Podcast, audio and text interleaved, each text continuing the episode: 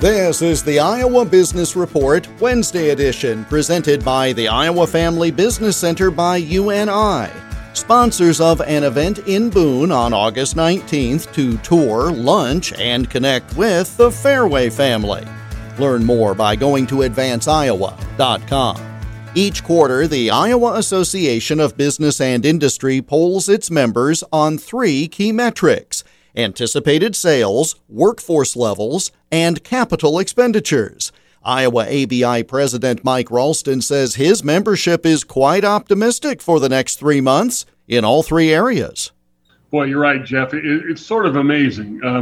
Our members tend to be optimistic anyway. You have to be in the face of a global pandemic. What else are you going to do? But almost 80% of them said they expect sales to expand in the next quarter. And you're right, that's been kind of the line for a long time now, several quarters that sales are up. But that's really terrific. I think something like 72% of them said they were going to hire if they can find the people. So that's good. That's another thing that's also consistent.